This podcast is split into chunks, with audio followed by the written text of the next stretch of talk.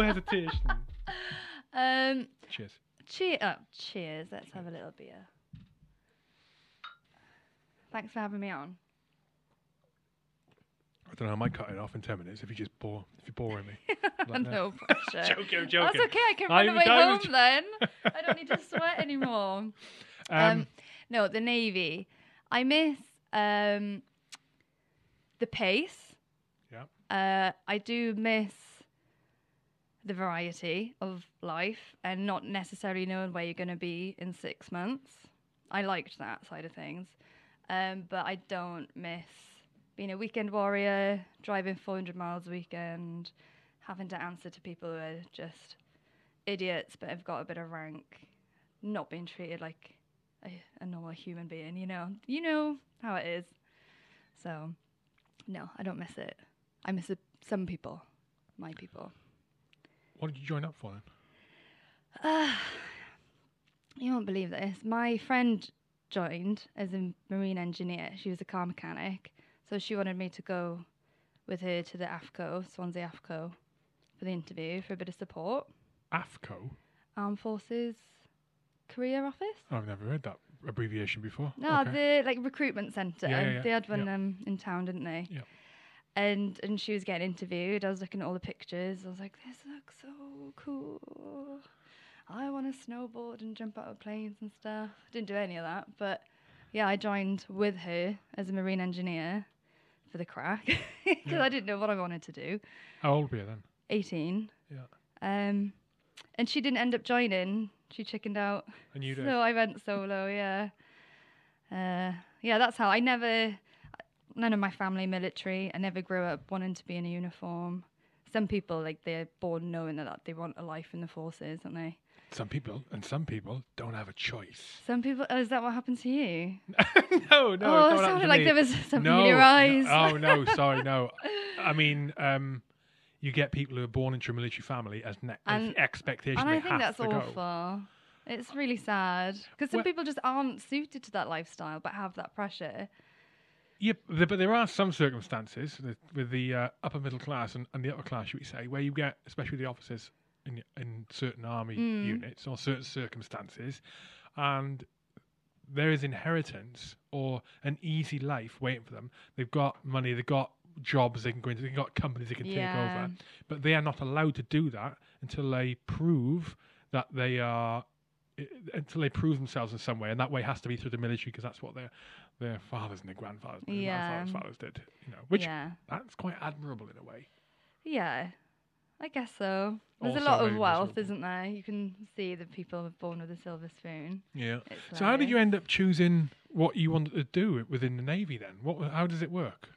So my sister's electrical engineer, and I thought if she's an engineer, I could be an engineer. She was an electrical engineer in the navy. No. No, just civvy side. Yeah. She was really good. She got headhunted to go to Dubai and all sorts. She's very clever. Um,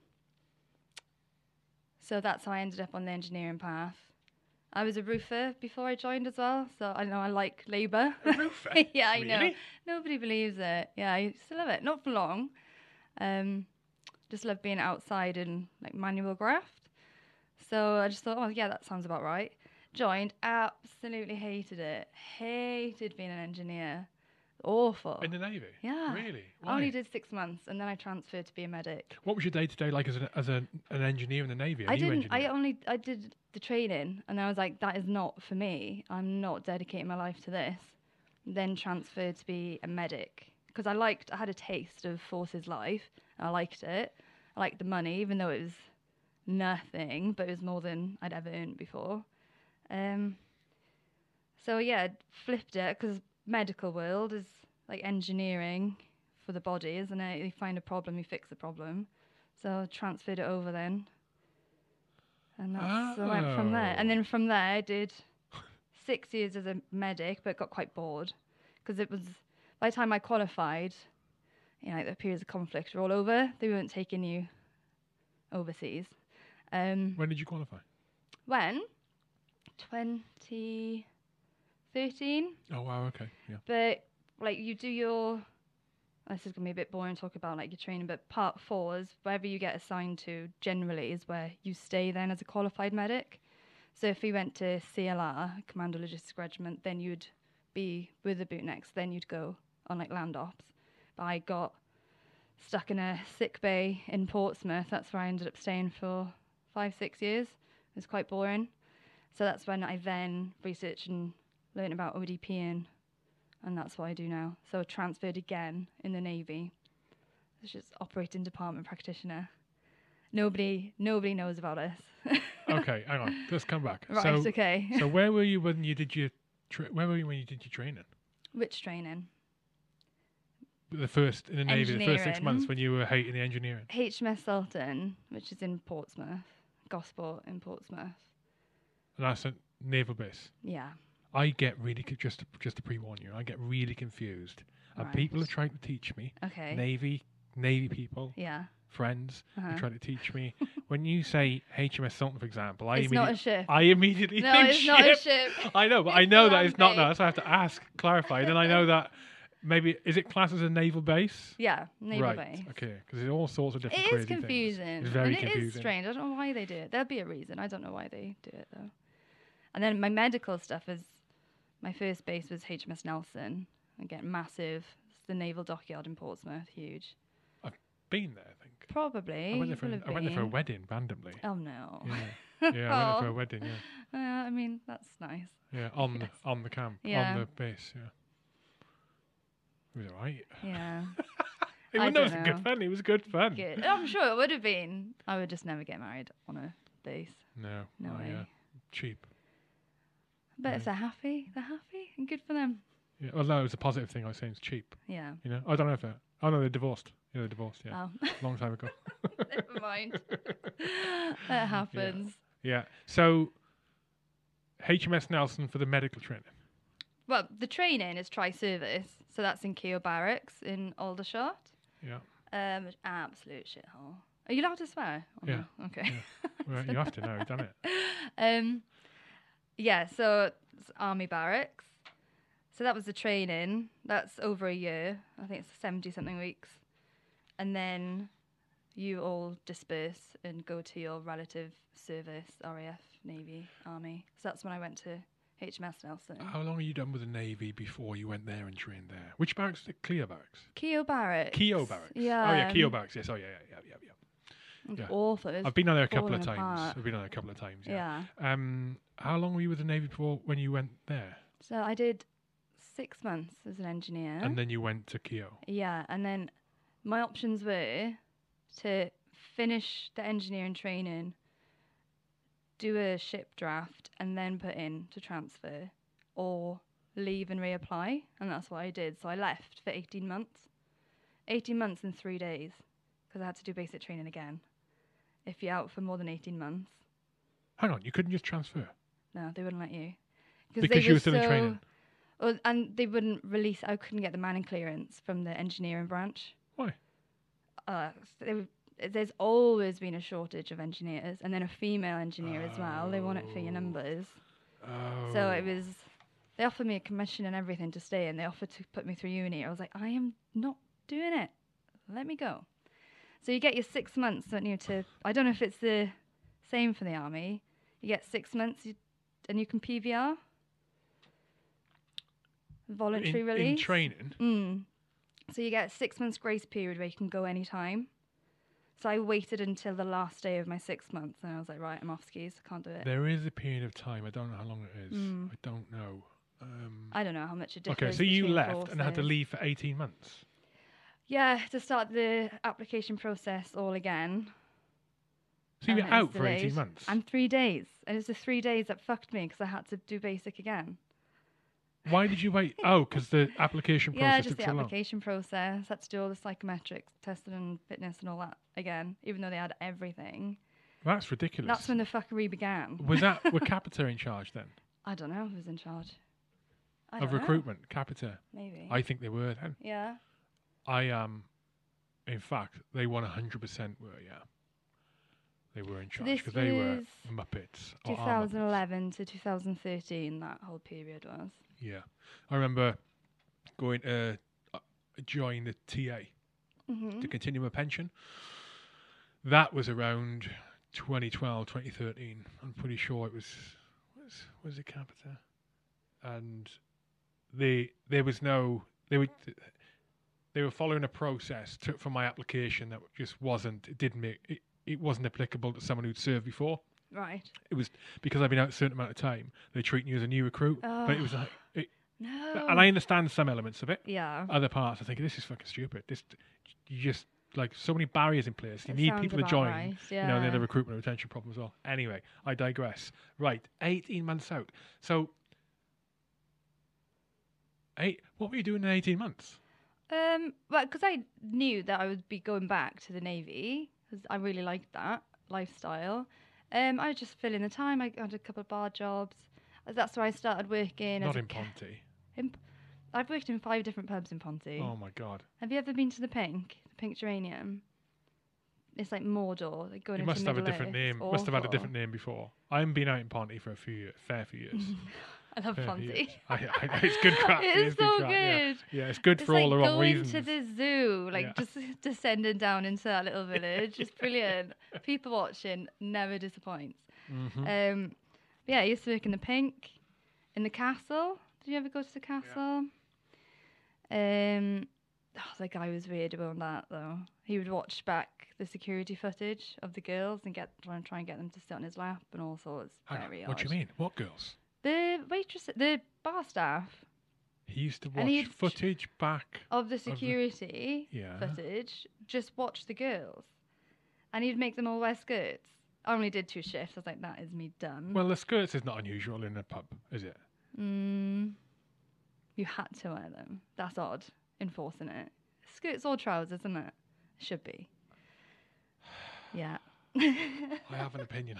okay, well, keep it. No, I no. no, if you if you look at it, it's like it's like why do? It's like a uniform, okay? So there should always be the choice whether you wear skirts or trousers.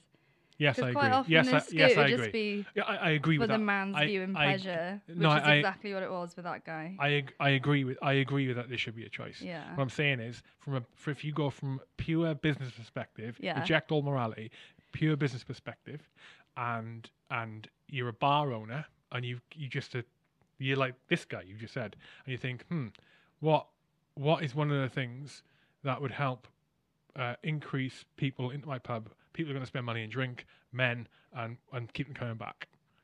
And I can guarantee you that if the women in that bar are attractive or and or um I was going to say scantily clad. Not scantily clad. They got the legs out. You know, it's like, but it's No, this no, is I agree with just, you. no, I just to back, I know, just to back up my point on it. Yeah. Why is Hooters so fucking successful? Because men are It's not. stupid. It's not because because what Nothing. lizards. no, it's, I you know- completely agree with sex sells. Of course it does. men and women, men and women and women. It's Yeah. like different thing, different things make them tick. Anyway, Yeah. digging my own grave there, wasn't I? anyway, I worked in the castle. so eighteen months he did some bars. He was a creepy guy. Yeah. Yeah. Yeah. Worked in the pink. Worked in the butchers. Um, the guackle. I think I just said that. And another one. Yeah, Ponty's great. So did that. Worked in the care assist- uh, as a care assistant. Sorry. Move your chair left. There you go. So when you lean right, which you do all the time, you'll be over the mic. Okay, Yeah, go for it, sorry. yeah. Sorry. Is this okay? Yeah. Right, I can lean now. So. Go on. Um, yeah, that's when I first started working in care homes as well, just to get a bit of hands-on practice. Yeah. Get You on like this? edge with you You looking did- at the you did- We moved the mic, and now you're going like this. You moved even further. It's an obstruction, isn't it? Right. It's in my way. Okay. In my way. Speak into the mic. Yeah. Okay. There you go. Right, go on. And worked Care- as a you care assistant, care home. and then also did a foundation diploma in art and design because art's always been a hobby, and I'm, I've always been keen on furthering yourself, better education. Like, and I knew I had over a year to wait, so I enrolled on this course in Swansea Uni. So I did that during the day, working in the evenings and on the weekends. Yeah, kept busy. Yeah. I'm I, I would have half expected you not to want to go back when you were when you went to Keogh, right, Mm. and you you you'd already had that experience of being in, in the navy, even though it was in, in training at at um, HMS Yeah, that's it. Sultan. HMS. Sultan in Sultan. Portsmouth. Um, when you went to Keogh and it was tri services, Mm. what was it like working alongside the Army and the RAF? Because they are vastly different So different. cultures, Well, I had no idea it was so different. Because I'd, night and day. I'd different. only known Navy. There were no other people on Sultan. It was solely Navy. Oh, and Network Rail, randomly. They did the training there as well. They're a whole different breed themselves. Um, it's a lot more shouty, the army. A lot more animalistic. animalistic. Animalistic. What do you mean Genuinely. animalistic? They, the men would just like beat their chest and shout louder to be heard rather than use common sense in a conversation. Okay, I'm offended. Go on. No, I'm sorry. I don't mean to offend joking. you. I'm joking. I'm joking. Not Go on. everybody, but No. just the general, like how business is done, is not necessarily all that sensible. I found with the army. Give me an example. Oh, I can't. Come on. You put Give me me, on the spot. give me a. too much. Hang on a minute. You put yourself on the spot by coming to the studio. So uh, you must have been at. There must have been times you're in that training. You think this is ridiculous. Okay, I can I can think of one Go for it. now, and I usually freeze when I'm put on the spot. So, whew. um, we do part of the training. You do care under fire, and you get your uh, what is it called? Amputees in action. Mhm. Amazing people. So many good stories where they dress up all the wounds, etc. And we're supposed to be, you know, with our rifles, aren't we? But they double booked the armory, so some other lads had the weapons. Oh, the amount of times the armory is part of a shit story from, uh, like a, a, a story of shitness from the army. Go on, yeah. Army was double so booked, yeah. they had like all the pyrotechnics, everything going on, um, but we had to just like have sticks as weapons and go bang, bang, bang, bang, bang. Actual sticks. and people were throwing pine cones as grenades. Actual yeah, sticks. actual twigs. oh my god. It was awful. I was like, just rearrange the schedule. Like, just swap the schedule out. We'll do this oh another oh my day. god. No common I'd never heard something like that before. No, really? I'm telling you. oh, I've heard it before. Yeah. Oh my god. yeah, just twigs and launching pine cones. That is ridiculous. As a grenade. that is ridiculous. That is ridiculous. Oh, it's so fun. I just thought, like, I just really felt for these like casualties. They've given up, volunteered their time. They must be thinking, what is this shit show of us going bang, bang, bang? well, well, they're getting paid.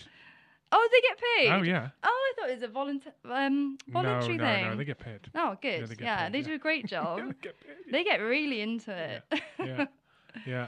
Um, well, they've been through it. They've lived that experience of losing the limb, yeah, right? they have. You know. Yeah, we had um, some young ladies as well, like in their twenties, um, from RTAs and stuff as well. Oh, really? Yeah, Oh, it was me. great chatting with them. Mm. But yeah, that's one example I can think off the top of my Well, head. the R90 day, I, I remember my first time around the Navy. mm. How and was it was out that? in oh no, you're gonna give it back to me now, aren't you? No, well, maybe. no, no, no. Um, it was in the Falklands. Mm. Went out there. It was t- it was 2002. It was like 20 years since the- the Falklands conflict, and a bunch of stuff. That we were all getting ready for. At one point, we were all getting ready for the ceremonies, parade, and all that in Stanley, and we ended up we being um, a company of no s- some some blokes from a company of Para Reg Yeah. we ended up in a big hangar. It was tri services. Everyone was there, and we were getting our heads down for the night. And that is the first time ever I was in close proximity to sailors. Yeah. Oh my god. I despised them. I despise. We all did. We despised them because it were they all fat and lazy? Because that's quite no, no, no. It was it, it, because they were so far from what we were, so far Mm. from what we perceived the military to be. So Well, I mean, like- army is one thing, and then P company. they were well. th- another, it- but then the they were like we we were looking at them else. like they were they were civvy children. Now, I remember because you can overhear conversations going on, Yeah. and even the way they were speaking. You know, it's just, it's the same as you go in a, a change rooms of a rugby club or going to a rugby club, go Yeah. into old M's, and your conversations going on, on there between anyone in there, male or female, and then you like do an assessment of that, and then you go into, I don't know, um, a a teacher's flipping staff room and listen to the conversation there. Mm, Very, very, very different. Very different. different. Like from levels of voice to what the conversations are about to the way people interact with each other. You mentioned posturing and stuff. You know, just now, uh, animalistic. I think you said. But so we looked at them and we were like, what? What? Mm. The how are these even in the military? This is Yeah. crazy. It was so so far removed. Uh, yeah, I despise them immediately. Yeah. But.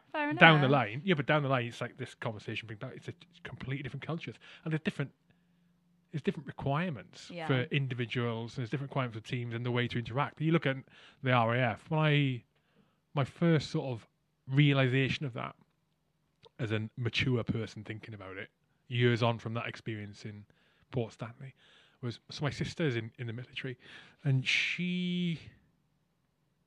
She so I remember in her bedroom at her parents' place, there's a poster on the wall. Oh, this is when she was a cadet, actually. Anyway, it was from Lyneham, RAF Lyneham, and it was like branded like it was a corporate entity, and it was it was Team Lyneham and a shooting star, Team Lyneham, shooting star, and it was Oh, all very. da, da, da. Yeah. You know, you go, oh my god, no, you're military. Yeah. What is this gayness? You know what I mean? It's just like what?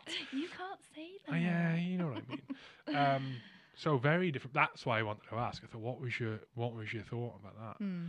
I think Yeah. of all the services, having worked with the RAF, that's the best one to be in. It's What, the so RAF? relaxed. Yeah, they they are civvies, aren't they? In an outfit. It's brilliant. but So you're that's good- well, I relaxed s- alone. You can do yeah, but there's, there's probably parts of it which are not. Well, there are parts of it which are not. Yeah, you know, it's like because it's, I wonder why that difference is between an RAF and the Navy. Because I can understand why the Army's so different. It's a Mm. different thing. Like like having to be a soldier on the ground is a different thing. Um, but I wonder why the RAF and Navy so far apart. Because the Navy, I wonder it's because maybe it's specifically to do with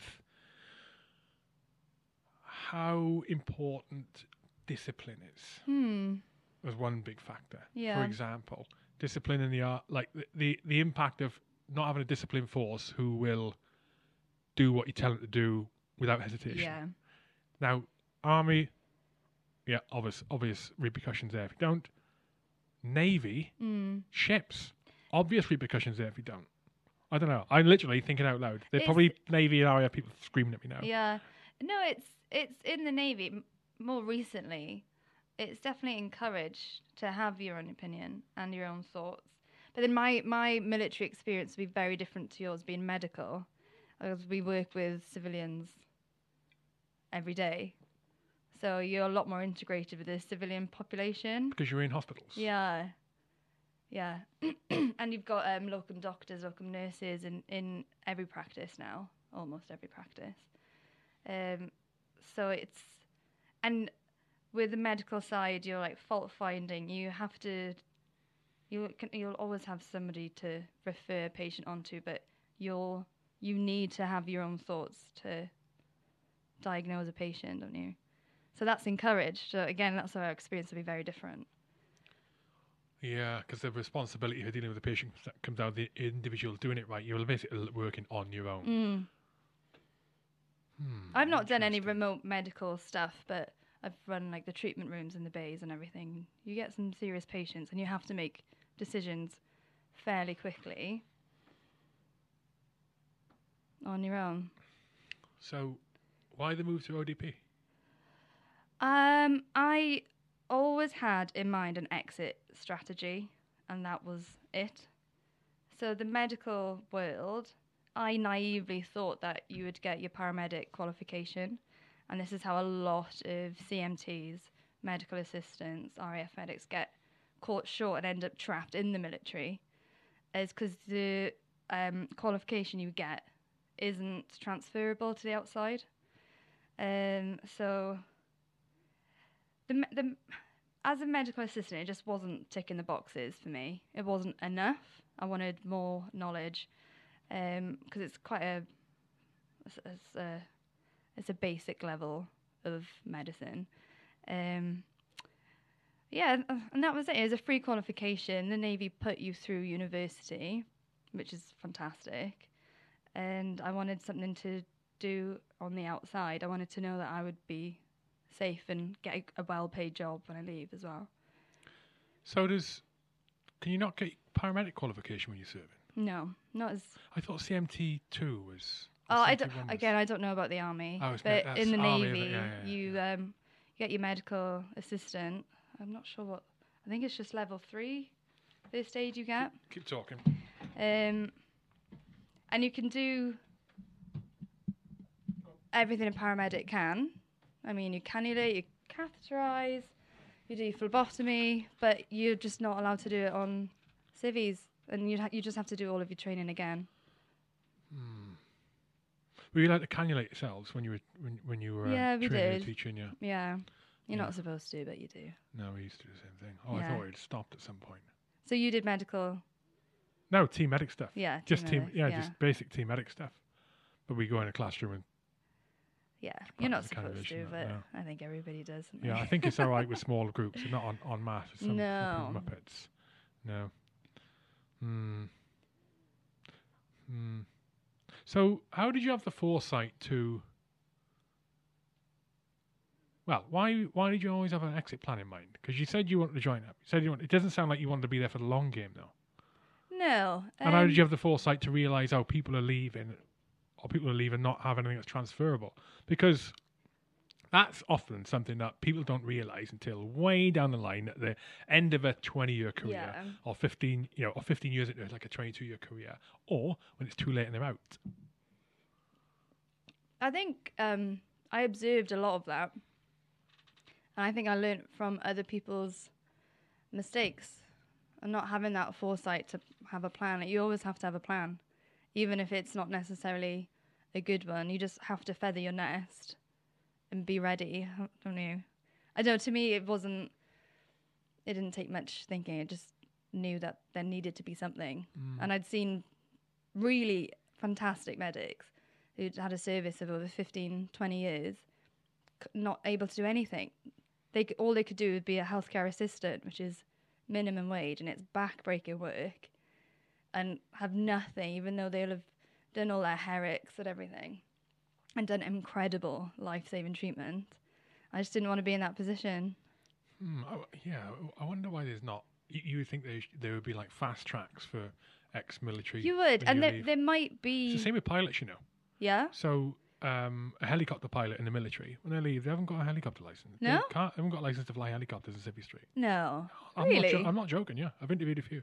Yeah, I've got. I've, I've got one no who's a good friend as well. Yeah, well, you, you would have thought that you can fly. you would be. You would have thought it's the same. Yeah, you would have thought it's the same. Or at least there would be some kind of fast track where you go through.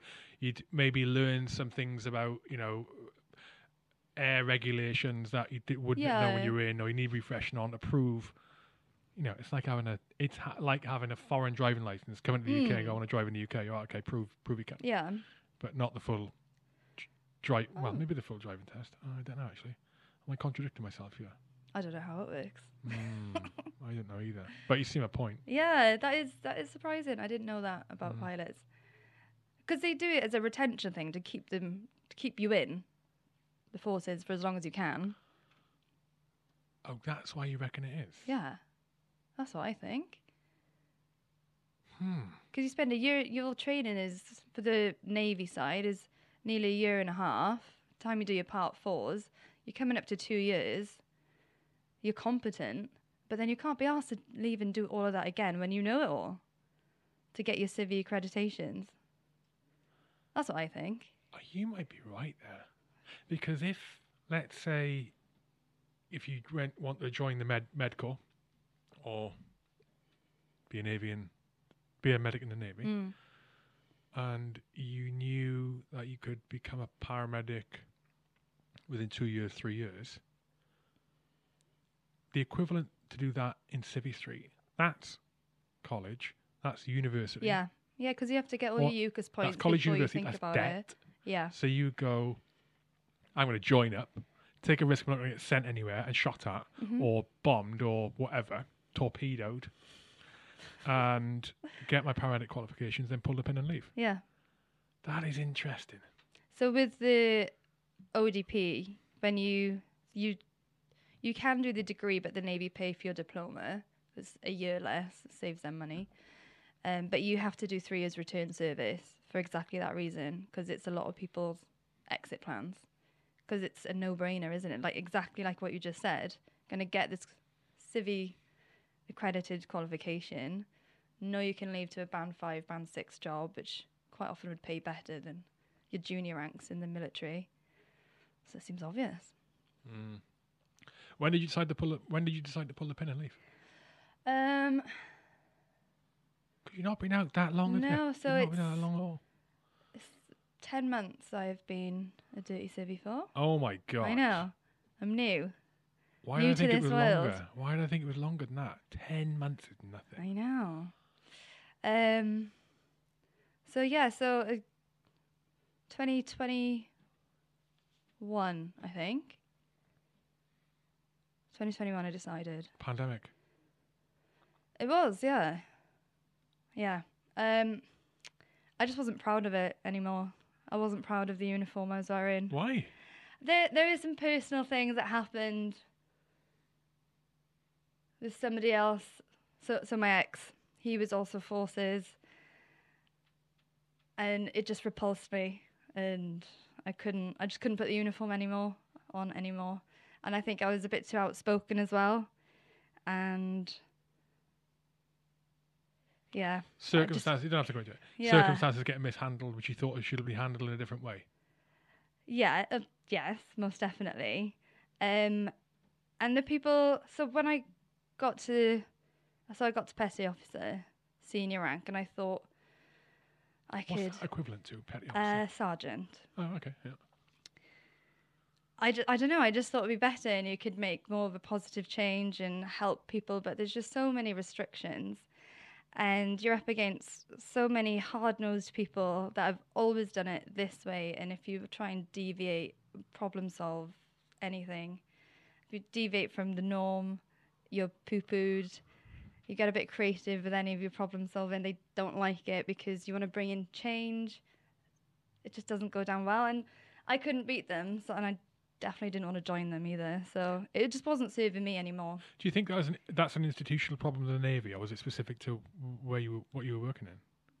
I no, I think it's institu- change, yeah. yeah, it's a long-standing problem, and it is being addressed slowly, but we're a long, long way off. I think the navy. I can't speak for the arm in the RAF, but the navy talks a good talk about advocacy for women, LGBT, being current, but really, it's it's it's not there. They talk a good talk. They've got all the fancy posters, but there is a lot of resistance to change Interesting. and a lot of resistance to common sense as well. I find. Why do you think that's the case? Why don't um? Well, you get you get people who've done a job for twenty years, and they, I don't know, they would have got promoted after ten years. They've sat on their ass. They don't need to change. They don't need to change anything. They're happy to take their pay packet home. Do you ever, did you find that in your career? No, because I I'm just you're making me think some things here actually. Oh yeah, go on. So no, I didn't. I I joined in 2000. I left in 2011. okay. Um, but we're interested about your point there about someone who's been in for like 20 years. If you consider how different things are now, Mm. things being corporate or military, uh, not corporate, so, like socially, so, uh, in society, Yeah. in the corporate world, corporate social responsibility, for example, and all these things affect military. It's the same Mm. thing, like how different they are now to what they were 20 years ago. Yeah. It's almost as if we're so drastically different to what we were 20 years ago compared to the previous 20 years. So the difference between 1990, uh, yeah, let's say the difference between 1980 and 2000 Yeah.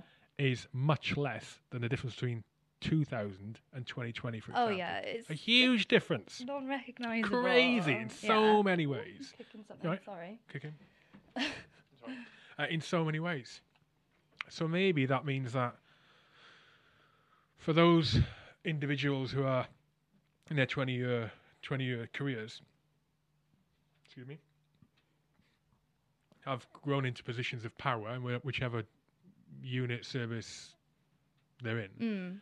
if they are individuals who are particularly resistant to change, predict, particularly fond of maintaining tradition, and is and particularly closed-minded in not wanting to, um, what, not not wanting to accept that sometimes, even if something's working well or something's working, it's always been done that way. It doesn't mean it can't be improved upon for good reasons. Yeah. It means that if you've got those people, then their impact is much bigger in a negative way because they are stuck in 20 years ago. Yeah. They are stuck in, which might as well be the 1500s as we are now. And it's like it's things it's worked for them all of their like their lifespan of the military, so it doesn't need to change. Well, uh, yeah, you just get stuck in that rut, don't you? Well, some people do, and will take change or the suggestion of changing how business is done personally as well a slight on their character because they've done it that one way. yeah, Yeah. I agree. Yeah, difficult. Difficult, especially in the military as well, because I don't know what it's like in the navy, but in the in the, in the army, a lot of the posts that you're in, the positions you go into, they're only for a couple of years, like two years, Yeah. and you're moving on. Yeah. So it's a little bit like politics, Mm. where the, the prime minister's only in for five years. So you know, you know that there's a very small chance that they're a really decent person who is able to and wants to plan for the country in 15 years' time. Yeah. And the platoon commander, for example, you know, in army speak, the platoon commander or the company commander is someone who's there and wants to make good changes for the good of that company Yeah. in five years' time, when they're going to be moving on in two. And I just Yeah. I just don't think people care that much. Bringing you this podcast today are the Aardvark Group. Founded in 1982, Aardvark has established itself as a major player in its field, renowned for its exceptional technology and innovative propositions have supported countless defence ministries, the humanitarian and NGO sectors, and commercial operators in theatres of war and post conflict environments around the world. Aardvark is foremost a humanitarian organisation working to help rid the world of the explosive remnants of war. Their technologies are uniquely developed by operators for operators, which ensures that every product, system, or platform that they provide conforms to the essential criteria of st- stability, survivability, and reliability. Aardvark know that to have a truly lasting positive impact, their technologies must be cost effective. So they've commissioned a number of projects with their research partners to develop technical innovations with the core aim of delivering affordable solutions that can be deployed directly into communities to reduce the incidence of accidents and deaths due to explosive threats. Aardvark are headquartered in the UK with offices in the United States of America and the Kingdom of Saudi Arabia. You can find out more about them by going to aardvark.group, not just about the products and services they provide, but also about the incredible work they do to support the military community and military charities. Go to their website, aardvark.group, or find them on social media, the Aardvark Group. They don't. It's not something they're passionate about. Hmm. You do get you do don't get me wrong. I'm not I'm not brandishing everybody the same. And you get some No, I- fantastic no, yeah. people who do want to make a difference, change things for the better. But yeah, I think quite often people are just happy, aren't they, to just turn up, do the job, and leave. Yeah, I like to think that's the minimal of occasions, but mm. when when it is the case, it can have a really negative impact. You know, I'm just thinking because you'll get because because on the the alternative, it's quite often you you know you'll get a lot of time people get promoted for the right reasons and they end up in positions of power for the right reasons. you Yeah, get a you get a regimental sergeant major who ends up as a the RSM of the unit he first started out in, and he's been there all through, and he knows what pissed him off when he was young, and he knows Yeah. what worked well when he was young, and he knows that he there are other senior ranks who he looked up to and what their quality good qualities were. And he knows the poor ones and bad qualities were, and he gets in that position, and he and he can he knows how he wants to do things and what he can Yeah. and can't change. And, And does those are those good people. They- Those Yeah, are great people. people to be around. Yeah, they're good people. Yeah, they're good people. Yeah. What uh What's the first ten months been like? Have you? f- Any, has there been any flapping? Has? Flapping? Flapping. Yeah. I was really fortunate. Um, when I left, obviously I've got my qualification to lean on, and I got a job offer paying the same senior eight salary on my first interview. Oh wow. So there was no flapping. I finished my resettlement on the Friday, and then on the Monday I started work in this hospital. I don't love it, but it pays the bill, and I've got so much more freedom now, and been able to focus on drawing and painting and the stuff that I enjoy. It's brilliant. I love it. I love being a civvy. I'm grateful for all of my life experiences as life with life in a uniform. It's made me who I am now. But um, yeah, ten months as a civvy has been great. It's just, it it took maybe I don't know if you found the same, maybe six months ish to relax because I was always ready, you know, like on a Sunday to come back. I was on um, like 24 hours notice to move for the past two years of service. I was right, like always have a bag packed. For two years. The ODP branch is really drastically on demand. Oh my god. Um, and then the people, so in the so Navy. you can't, couldn't go on holiday or anything. Like couldn't get back from. you had to hours. get somebody else to cover you if Oh, okay. you were um, yeah going away but it's quite normal but out of the, so the navy had 40 when i was in maybe 40 46 odps but then out of that the percentage that could actually go to sea and were deployable was about 10 to 15 so it was always the same people getting stung with being on what's called role 2 Oh, so there's not many readiness. ODPs at all then. No, it, the branch is tiny. So I think in the army is over 100, about 120. Navy 40-ish, and in the RAF is only 12. When I was in, it might have changed now. I think they're actively recruiting. So what what what roles did you have to cover then? So if, if you if you were waiting to deploy, for example, you deployed. Yeah. What what is it you're doing? So each, so you've got your big ships. You've got your two aircraft carriers, and you've got your four RFA ships, which hold Ro- are they hospital. Royal Fleet Royal Fleet Auxiliary. Auxiliary. Yeah. You got it. um, and they're your hospital ships. So you would they're permanently manned every day of the year, but it'll be one ODP. That's the custodian of the hospital. So in charge of all of the kit. Um, it's it's more of a logistics job when you deploy at sea. Um, you're just in charge of all the kit, make sure it's in date, servicing, making sure everything's ready to go and the team back home are on 24 hours notice to move. So you maintain the hospital, make sure it's current in case there's, you know, natural disasters or conflict and you get sent out. The team will fly out to your ship, to your hospital. You'll have a s- role to a surgical team. So that's your role. And you're Ah. supposed to just do, it was, it was four months. Now going up to six months is your rotation. And you're supposed to do one rotation every eight I think I think it's supposed to be every three years. But you'd end up deploying, coming back, working for a couple of months and then you'd have to fly back again.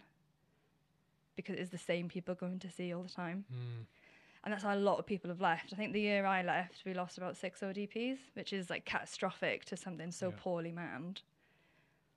Did you spend much time on a ship? Um, only so I did nearly ten years in the navy. I only started deploying in my last three years of service because I was a shore-based medic, and that's part of the reason I wanted to go ODP as well to actually deploy. Because if you get stuck on a base, you kind of get stuck in that practice, or if you you qualify and go straight to sea, you're then a seagoing medic, or you go and get attached with the bootnecks, you're you know CFSG, that kind of stuff.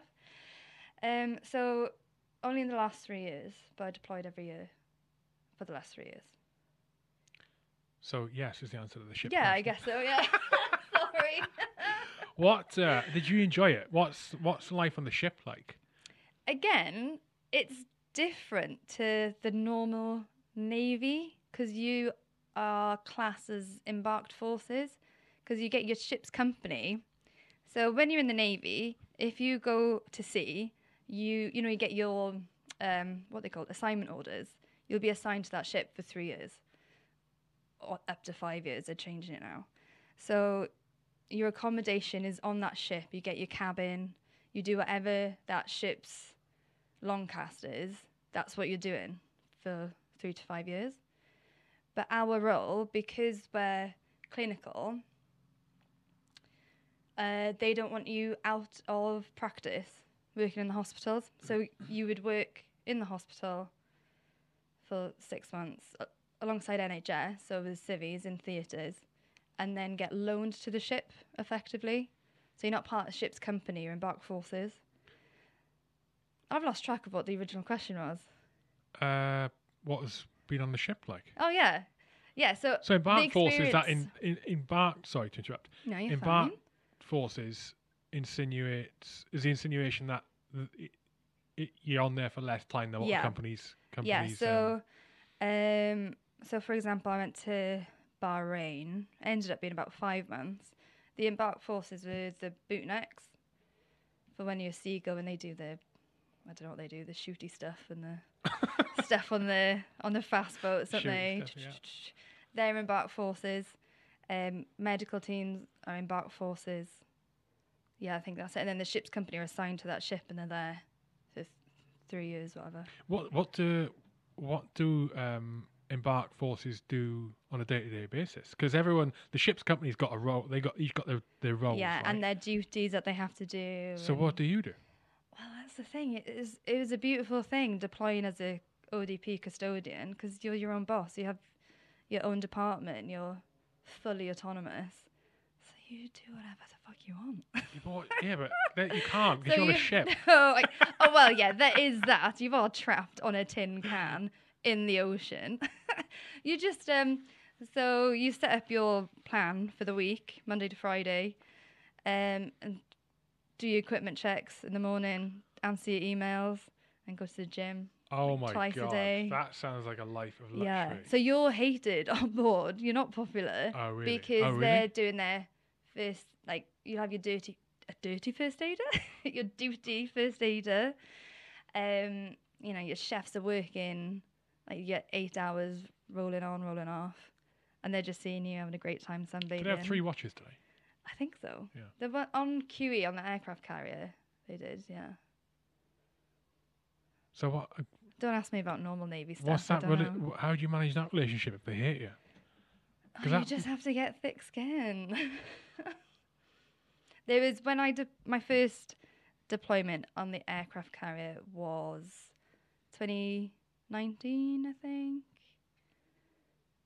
and it was the I can't even remember Westlant Westlant 19. So it was when I went to America and Canada, and they were trialing the fast jets. And it was like coalition forces with America. Um, there was a lot of passive aggressiveness. I was a junior eight then, so I was in a cabin with eight other, well, seven other girls, me being the eighth, and it would Uh, tell, describe the cabin to me. the cabin. Okay, um, it's about the length of. I've, I, I've got no idea what you're explaining here, so I never went on a ship. you've, you've not never been, on. I've been in a submarine. I've never been on a ship. You've been on a submarine. Yeah. How was that? Awful. Cramped. Oh, I Yeah. didn't. No, I didn't. I went on to have a look. I, mean, I didn't. I didn't deploy with it. gonna Oh God, say, no! how I you didn't end deploy up with there? it. No, I didn't deploy with it. No. Yeah. Um. So the aircraft carriers, uh, the accommodation's much nicer than like your Type 45 destroyers, your frigates. They're tiny, teeny tiny. How small are we talking? Well, you've got three, three bunks. In one cabin. It, yeah, but it's the like the length. So I think they're like 18 man messes. Okay. Some of them have like 50 odd men messes. But in That's basically sleeping accommodation, right? yeah, Or accommodation, yeah. Mm. Yeah. um, and it's like a couple of foot in be- in between each bunk, so it's teeny tiny. Oh, that- yeah. Okay. Sounds like what it was. The sub was. Yeah. Yeah. yeah. But on QE, the accommodation is really nice. It's about the length of the studio, and So about what? Ten foot, fifteen foot, yeah, twelve um, foot. Yeah. Go on. you'd have a TV, which is all right, and then you've got beds either side. So two here, two here, and then times it again. But they're like full size single mattresses, which is unheard of for a ship. Oh, it's Oh, really, really? nice. Yeah, it's quite roomy. Then you've got your noise cancelling, cancelling curtain that you put over. so you've got. Noise cancelling curtain. It's not. It's not at all. It's just awful. But when you want your privacy, you take it over. But did I call it a noise cancelling Yeah. curtain? What's that covering? Yourself. oh, so you've got a bit bed. of privacy. Oh my yeah, God. your Oh, I got it. Oh, right. Sorry, I'm doing a terrible job. I was thinking, is that covering like the window or something? I didn't know you were window. noise cancelling curtain. Oh, you, don't Oh, get yeah. windows unless you're the captain. Yeah, that's the that's the thing with those situations. Zero, zero No, privacy. You're always around people. You, I mean, you say it's awful. I, it's alright for the first couple of months, but when you get into the end of it, and end of a deployment, you want to, I don't know. Yeah, you get, you, yeah, you, you get, you get. I mean, it is something you grow to get used to, right? Yeah. I was talking. Who was I talking to recently about Big Brother? Mm. And people say, "Oh, go on, Big Brother, and do that," and they don't realise how difficult a situation is. You are going into a situation. Yeah, it looks cool. All these people. Now you're going in. There's no one else. You can't get away from these people. Mm. Like Big Brother, you're going in as an individual. You are not getting away from anyone else um, until the end of the show, unless Yeah. you unless you get voted out, or whatever. But you can't go and find your quiet time and get the fuck away from people. And that is something that most civvies, most people don't understand how hard that how hard that is. It's the same with a ship. It's the same very often with many different parts of the military of the services. You just you're confined with people. You have to be around them. You don't have a choice, and you don't get to pick the personalities you're with, and you have to get That's the along with them because you are with them for a reason. There's an Yeah. objective, there's a mission, there's an aim. Yeah. You know, there's a service you've got to provide. Oh, yeah. Nightmare, nightmare. Yeah, it does get hard. Did get hard. I look back now and I think, how on earth did I do that? I couldn't bear to be around that many people now. How how um how many rules get bent on on a ship Oh, all when you're at sea? oh, so many. gonna say because if you're like in a, it's a if you you could end up on a ship which is like a particular culture, and uh, let's go back to that traditional mindset, Yeah. You know, and the the captain or the uh, what do they call the uh, what they call the equivalent of RSM XO, yeah, Yeah. XO, w- could be an absolute nightmare, and be throwing that equality book out the window Mm. for example. For example, you know, just a whole, just a, a nightmare, nightmare time. How do you get punished when you fuck up on a ship? How do you get punished? You've got your different tiers. Um, What do you mean? like depending on how, what like depending on how bad The severity. yeah, Yeah. you've been, how naughty you've been, will depend on the, it's just a divisional issue. You get your MAAs, which is what's that like minor administrative administrative action, which is like your AGA, isn't it? Yeah, got you. Um, and then it'll go up to captain's table, so you'll be presented in front of the captain of the ship, and they'll decide what to do oh, with that's you. the whether you'll get severe one. Yes, yeah. Um, so you'll either get returned to unit or fined or whatever else. Get your rank taken off you. Depends on what you what you've been up to. There's a lot of fighting on the last one I was on Why on the that? aircraft carrier. Why is that? Oh well, it was the world tour on the ship, but it was COVID, so people had seven or eight months trapped on this tin can, and people had volunteered for this and got assigned to Just that before ship. you were gone. Yeah, Yeah. yeah, um, yeah. I was on that deployment for the second half, uh, but all it was sold as it was going to be this monumental, incredible deployment where you'd get to see Japan, India, Singapore. When did it start? When did it start? Pre-pandemic. Must- No, it was the it was the height of the pandemic because there were talks of the whole thing being cancelled. Um, so people were stuck on the ship, but the the gyms were shut, so natural like outlets of all this aggression, you couldn't go on the, even on the ship. You on the that? ship. They had one way systems on the ship. Why? It's a closed unit though. It's just This is a great question. Why were they doing that? So you know we were talking about earlier. Common sense does not prevail. It's one person making a decision. So on We that ship, on that ship, no one's got COVID, and they're still putting all those rules in place. But then COVID got on the ship. How? It, I think it was one of the deploy one of the run ashores. They went to Spain quite early on, or Italy, and a couple of people brought it back on. And then when it's on, it's gonna spread, isn't it? Oh wow! Um, but then they were trying to. I'm surprised they were allowed to run ashore. when when that was going on. Yeah, I think I think they needed it. I think it was about a month in. I could be talking rubbish with my dates, but I think they needed it because the gyms were shut.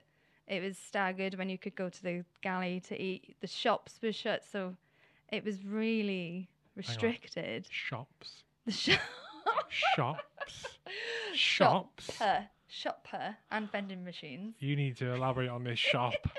Go on, you're not helping yourself with my You opinion of the navy. Shop.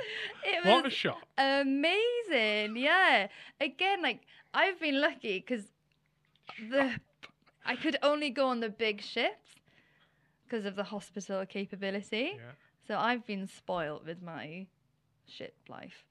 Um, but yeah, the QE and the Prince of Wales, the other aircraft carrier, have like a full-on post office sized shop. Okay, this, They've ma- got this makes it makes sense to me that staff. you would need it, Yeah. right? So oh, I think at full capacity is about sixteen hundred people. when you when you said shops, yeah. I literally what flashed in front Oh, of my no, eyes was like, a parade. You go down some corridor and you got No. Domino's and you've got you know I don't know W H Smiths and you've got oh go on American aircraft carriers have got McDonald's and KFCs and stuff on them. Jesus Christ! Yeah. Let's, don't try and distract me. Go No, come no, back to the shop. Come back to the shop. Well, no, that all of the things that meant that you could, all of your free will and choices of what you could do and have was all taken off because of COVID. They shut everything down. Hang on. I'm asking about the shop. Tell me about the shop. What was the shop you bought this out? um, noodles. Okay, like a NAAFI. Like yeah, a NAAFI. it was a NAAFI. All right, okay. Yeah. all right. I'll accept that. Maybe I should have led Is it run by that. civvies? I think they were RFA that were running it. but then there was also uh, a cafe there as well. That was run with civvies, Okay. coffee machines and everything. The Haven. Yeah.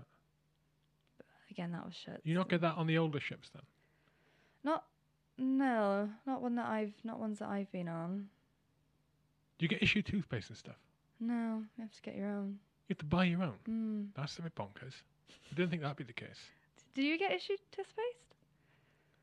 Do you say No. tooth or tooth? No, but that's a good point. That's a good point. No, you don't get issued toothpaste. no, but you would think that when you, de- I'm just thinking about it now. If you deploy on an Mm. operation, I'm thinking army wise on Yeah. an operation, you should you should be given everything you need to complete that, You complete should. the task. That- That Mm. is actually health and safety law as well. In my, uh, I did have a previous career as a health and safety manager. I won't go into that, but I know the ins and outs. Yes, so you should be provided everything you need to complete the task. So you should get toothpaste. Mm. That's interesting.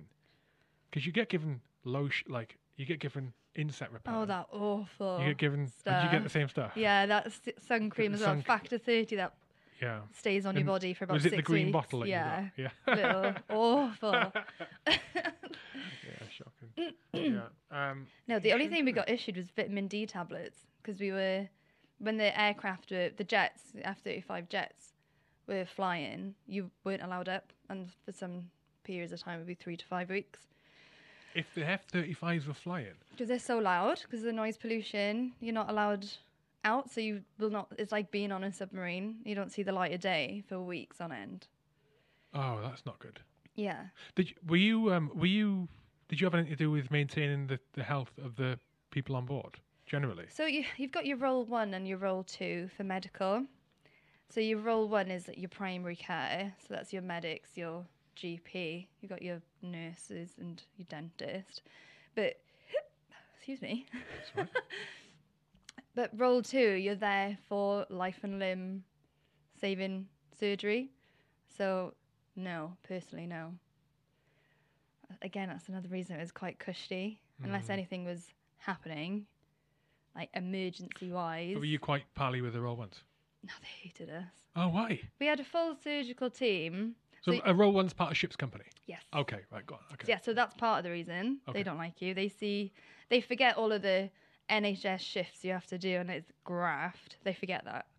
Um, so when you go on deployment, it's almost like a little break. People are gonna hate me for saying this. oh, they're gonna hate me. I'm gonna have a hate mail coming my way. but deployment was a lovely little break from Oh the my NHS. God. yeah.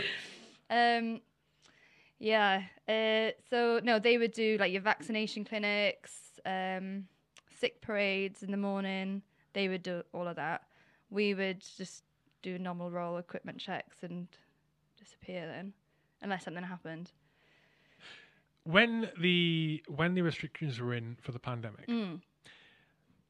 what how did that impact the ship and the way it ran? And how did you see any change in the way people were, like health wise, socially, mentally? Because as a healthcare professional, Mm. I suppose there'd be some maybe something you had you were just more sensitive to. I think being in the military makes you naturally you're like a risk taker, aren't you? And social creatures. But when the pandemic got onto the ship, everybody was a lot more isolated. And some people they had um, isolation cabins where you'd have your meals brought to you and you were only allowed out when everybody in that cabin tested negative. So if you had a recurrence, some people were in there for t- up to 28 days and it had a real bad effect. Not everybody made it back from that deployment. It was awful. What? No, we had a suicide Jesus Christ! and a couple of attempts as well. A quite a few people got sent home. Oh my God! It was awful, and it's just not. It's not how you're supposed to live your life. So one is it eight, eight per eight people in a cabin, and if one of those people tested positive, the whole all of the eight people restricted to that cabin Yeah. for 28 days, Start again. and you can't get out. Yeah, so you're in a box for 28 days. Yeah, yeah, that would send you crazy. yeah. Well, it did. It. I. I think this is why they pushed to have that one run ashore at the start of the deployment because people needed needed to get off. Because it's not how you're supposed to live your life. Humans are not meant to be in these cramped conditions, not socializing, not being outside. See, at least, And it's not what they signed up for either. at, It's not what they thought yeah, at was gonna least happen. when you know I was locked down, I could go out for my daily walk. Yeah. could go into the garden. Mm. I could open a fucking window. How was lockdown for you? Are you just at home, away from home? It wasn't it wasn't as bad for me as it was for other people Mm. Because of my life circumstance I explained earlier. Yeah. I, I was able to travel between two different places. Yeah. Um, uh, I generally found it all right because um, m- my life got a bit simpler, in a way, Yeah. which I need, which I needed. Um, but yeah, I certainly had it easier than most other people, Mm. you know, and and I did send people to Lally. Even I mean, I just can't imagine that being not not having not even seen the sunlight for however long Yeah. anyway. So your only concept of time is your watch. You're not getting any natural vitamin D. That in itself is really bad. Of course, it's really big Yeah. health issues. I think another people thing people don't realise Yeah. with it, you know, not well, yeah, not being able to keep your- body clock being slightly compromised because you haven't got the sun Yeah. rising and setting, telling you what's going on. So your circadian rhythm gets Yeah. Circadian rhythm, you got circannual rhythm as well, haven't you? Yeah. I know about your circadian rhythm. yeah, I think it's circannual as well. Oh, okay. I yeah, don't know I think about so. that. Yeah, yeah, I think so. Um, but uh, so what? How would they manage that on the ship to try and keep people- sane? But What could they do? I don't know. I think this is why people really struggled. Everybody was really angry, and that brings me back to the um, what we were talking about. There's a lot of fighting on this deployment because people were so cooped up. It wasn't managed well at all. But then I don't know how you you can manage it. How would you plan for that? Yeah, there there were there were two. There was a division. There were people who wanted to just have life as normal, let everybody get it because it'd be inevitable that people would get it, and just be done. Have two weeks where everybody's poorly, and then get back to business as usual. And then there were people that were trying their hardest to contain it and minimize it as much as possible, and that's the route that they went down. But it just meant a constant cycle of people getting locked down in these cabins, lose, losing their head, and just extended the period of. I'm gonna say suffering. It sounds a bit harsh, but it, it is it it was. It. People were really sad. More news from uh, one of our sponsors. Rugby for Heroes have got their final, their last ever Rugby for Heroes Beer and Gin Festival. It is this year. It is on. It is on the seventh, the sixteenth and seventeenth of June, and it is going to be at Old Leamingtonians RFC, the venue they've always had the festivals at, uh, and it's going to be an incredible time. So, I don't think I can share the agenda yet but I can guarantee you that you will enjoy it. This is two days of most excellent entertainment, live music. In fact, there's other there's other live entertainment going on. I don't think I can describe that yet either, but you're going to enjoy it. There's a fancy dress theme on the weekend. Um, the best way to keep an eye on what's happening and when and how to get tickets because it's a free event by the way is uh, via at rugby for heroes. Their social media at rugby number four heroes rugby for heroes. So go go on there uh, follow rugby for heroes and then as soon as those tickets pop up get them. I will see you at the event. And uh, bring everyone. Bring your whole fucking village Mikey doesn't care. Mikey being the person who's organising the event. Old Glems don't care. The more, the merrier. It's going to be a quality event, and it's going to be the last one. So make sure you're there, raising money for military charities, rugby, beer drinking, gin drinking, food, entertainment, laughter. Why would you not? Why would you not? Why would you not go? Mm. Oh. Because initially, there were talks of cancelling the entire thing, isn't it? Like I said, postponing it, but they just wanted to get on with it. So it was always a risky decision to send 1,600 people to sea. 1600. Oh I my think, God. yeah, I think that's it. When for the for those ships when it's at maximum capacity, I think it's 1,600. I'd have to Google it to So be what sure, with the rest of the, what happened with the rest of the fleet? Um, I don't, I don't know how the other ships did it because we had a support fleet. No, I mean were they out or were they on deployment? So were they brought back in or what was going on? No, yeah, they kept going. Yeah, I suppose you got well, you got you can't not have Yeah. a, naval. you'd have presence. your um, you'd have your two weeks of isolation before joining the ship, and then that ship was your bubble. So it was life as normal. Man. Yeah, that's not good. Sad to hear like people didn't make it. That's horrendous. Uh, awful. I hadn't even considered any any of that. How how bad it must have been on the ships Mm. until you said it there. I remember there was a story of yeah, there was a there was a story of wasn't there video footage of a ship that was parked up? What you how would you say it?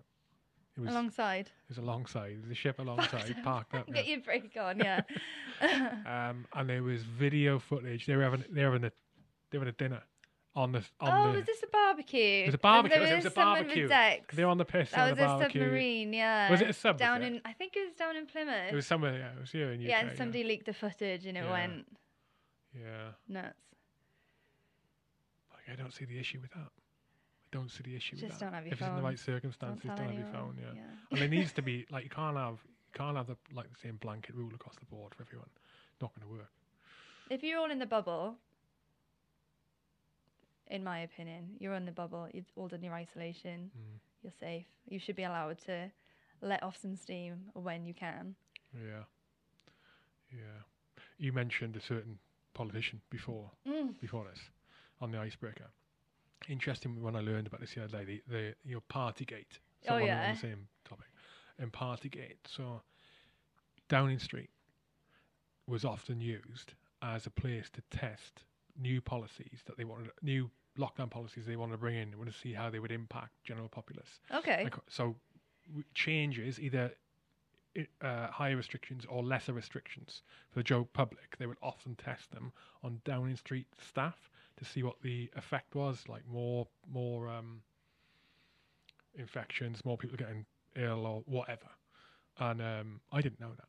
And uh, so it was re- with reference to Partygate. And when they all got when this all came about, the the staff, so a lot of the junior staff, they got because Boris Johnson didn't get fined, did he? No. There was a bunch of the senior senior didn't get fined. There you go. Thank you. Um, but the, a lot of the junior staff did get fined, where the, the top brass did enter involved, and which in itself is really fucking poor. It doesn't uh, surprise me. But what at was also said was that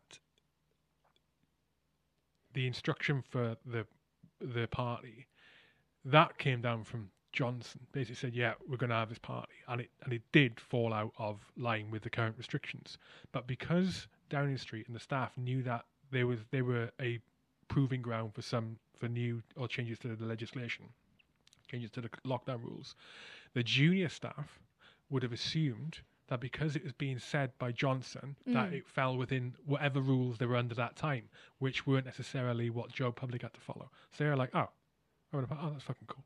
Oh, must be able to do it then. Yeah. As in, but that's fine because the boss is saying it. yeah. Boss is saying it, and then the ir- not the well, yeah, the irony that they all get done, Yeah. sacked. They get sacked and fined, which a lot of them did, and he and others didn't. And now he's what is it? Quarter of a million, two hundred and fifty grand in legal fees that he's costing the taxpayer now Oh, I didn't know for that. his def- defamation of character from all of this information being released. No, It's been saying he's been framed and it sabotaged his time as a politi- as a I didn't know this. minister. Yeah, When I haven't seen this. yeah. Where did you read this? Oh, on the news. I don't watch the news. So when you I um, I don't normally, but it, it was an article on my phone. Just the hypocrisy is beyond. It's beyond. It makes my blood boil. So if you're, you know, working person, if you earn over twelve and a half grand, you are not um able to receive free legal aid. But he's sabotaged his own rules during the height of lockdown. He was attending a party, but his legal aid, the bill's now at cracking up to 250 grand of the taxpayers' money Oh my God. because he just can't say sorry. that was somebody else's fault. Dirty, dirty game. It's a Dirty. dirty, dirty game. Yeah. Um, what happens when you? What happens when someone dies in the ship? Oh, there's a there's a whole protocol. So the reggies get involved. Uh, the what? Sorry, Reggies, the police. Reggies, Yeah. What do you call them? monkeys, Huh? monkeys, Monkeys. military police. Yeah. monkeys. Yeah. Oh, yeah. Um, there's a Or the. MPs. MPs, just- monkeys. Yeah, they just hold the body until they can fly them home. I wasn't on ship when that happened because the medical teams get split in half. So I did the second half of the deployment. So that happened, I think, like two weeks before. But it Did it that when he was? Did it happen when the cabin was locked down? He was, uh, yeah, but he was on a different ship. He was on one of the supporting ships on the frigate. I think it was HMS Kent. He was on. On his cabin was locked down. Um, I don't know about his cabin, Oh. but he was he was on sentry and then did it, and he then got flown on to our ship, and yeah, into the operating theatre. But obviously, there's nothing you can do. Terrible. Really sad, and he was early twenties. Really lovely guy. Yeah, I mean, I mean, just thinking about again those circumstances. Those circumstances, a lot on the ship. Just everything goes to pot. Yeah, Everything goes to pot. Like relationships down the pan, um, f- family, the knock-on effect of family who Yeah. can't. They may not know with you, but they can't see you. They can't speak. to you. Yeah. Worried about you on the ship. Their mental health all goes Pete Tong. yeah. Maybe maybe you were going to be not normal what happened if what what for people if we're going to be leaving what are you are you do you end up on the ship if you signed off to Mm. leave the military to leave the navy is there a period of time where you don't go on a ship like the last six months you don't you don't deploy? Uh, I would have thought so. I can only go on my experience. I don't know. Again, like my medical side is not the real military, so I can't tell you for certain. But I, I definitely know people who've been in their resettlement time and been pinged to go on ship because the navy, like everything else, is just drastically on demand. And when you've signed the dotted line and you're going, they don't give a shit about you. They'll use and abuse you as much as they can. They'll get their work out of you. Mm. So yeah, I know people who, who have done. Whether you're on paper protected, yeah but the reality is, yeah, you still get shafted. yeah i need a toilet break Okay, cool. and then we'll go for about Get the cans on. Okay. We are back. They are comfy headphones. Hmm? They're Do you know what these headphones are? So there are some people who mock the size on the headphones Okay. because they're quite wide, aren't they? Yeah. They're Um, comfy. These are gamers. Game. you're right with that? You Got struggling? Got it. they are. Uh, they're for the gaming headphones. So they come with a big mic on the side here. Oh, I Britney cut 'em off. Spears. Yeah, yeah, yeah. Bloody I just cut. I cut those off. Yeah, but they work. They're good. They're comfy. Um, right. Right. Am I sat in the right place now? Yeah, you're fine. Yeah, yeah, you're good. So let's uh, let's let's do let's do Sophie Studio. Okay. Did Sophie Studio start when you were serving? yes, it did. Because I've seen pictures on your Instagram, I think on your website as well, where yeah. You are definitely not a civvy. You are definitely in what looks like naval uniform. Yeah. Maybe not on a ship. Peace. Yes. Yeah. No. So, Sophie's studio started. Sophie's studio started. um, about October, November 2021. Then it was just a painting for an ex. And I put it on social media, and then I had quite a few people be like, "Oh, I want one of these because it's a playing card template, isn't it?" Um, so I then was like, "Oh, right, there's a business here." Well, but why that design? Why that design? It's just it's just something I wanted to do. It's just there was uh, two pictures that represented me and him, and I thought it was a good way of combining these like two people. It's just a nice template. I thought. Um, and then I kept doing the playing cards because it's a nice structured image. People know what a playing card looks like, and it's customizable, and it's it's I don't know, it's just an easy one to go for, isn't it? And you can you know had all sorts of designs come through. Um, but I like a bit of I like the standardization of having just the card, easy peasy. I do lots of other different commissions of all sorts of pictures and paintings, but it's predominantly the playing card. Wh- But where did the art start? When did, and when did the commission start? So, so, well, So how did it get to a point where someone asks you to do art for them? Yeah. Um. So, well, like I said, it was the the initial sugar skull painting. It was a housewarming present, um, just between me and him. And Oh, you did it off your own back. Yeah, yeah. Ah, right. Painting's always been a hobby, always since well, since before I joined the navy. The second time I did that art course for a year, the diploma, foundation diploma in art and design, just because it was a hobby. And I wanted to learn more about techniques, etc. Um, so it's something I've always done in the background. Um, I never would have thought that I'd be coming to this position where it is a fully fledged business. I never thought people would actually give me money to paint because it's just something I've always done. It's just a an outlet and something that calms me down and brings me quite a lot of peace. So yeah, it just The it was a very yeah, it was a very organic, natural happening. When did you discover that it, that it does that for you? Um, I think I think just subconsciously, it's been a way of like almost like meditating, but I never actively thought I'd do this to relax. I've just enjoyed it. But I've noticed since leaving the military, or my time in between waiting to leave the military, I said it was some like significant things happened and I felt I needed to do it. That's when I realized it brings like this is actually a coping mechanism as well as a hobby because it's the only time that would stop like the background noise etc. Oh. So yeah, so I just did that painting, the original painting as a gift in October, November, and then started trading. Registered as a sole trader in January 2021. Yeah, it's been going two years now. That was a really roundabout way of answering that question. no, no, it's good. No, it's it, no, it's good. Um, what do you think about it makes you calm and cut the noise out? I think you're just concentrating on one thing and it's activating your imagination and tapping into your creative channel and it's expression, isn't it? Um, Self expression. But that happen, and it's just between you and. I'm gonna sound really lame now, but it's just between you and the paper.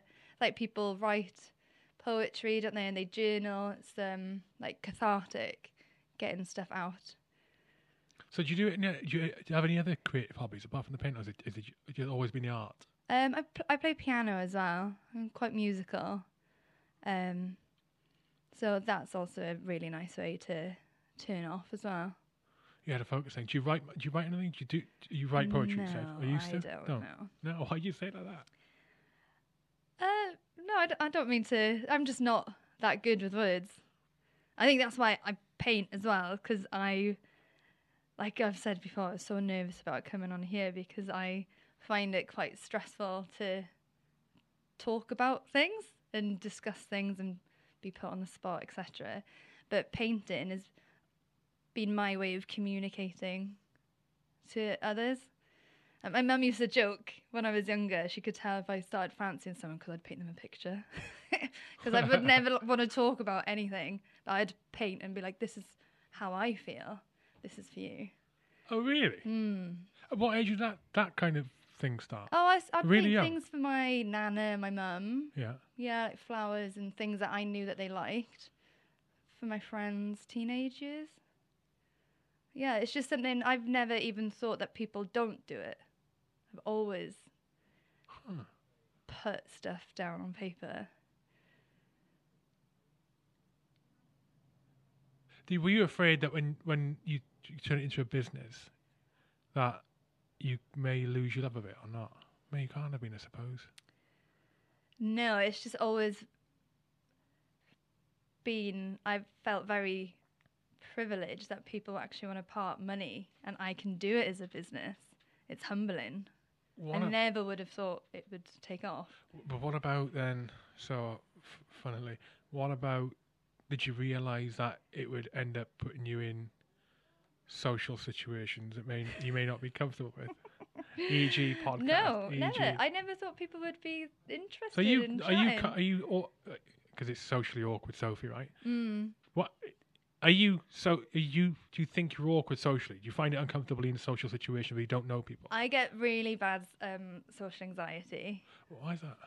Well, I, that come I, I was bullied as a kid, I think, and I've found it hard to naturally connect with people, which is bizarre because when I talk to people, they always say, "Oh, you make me feel very relaxed," and offload so much all the time.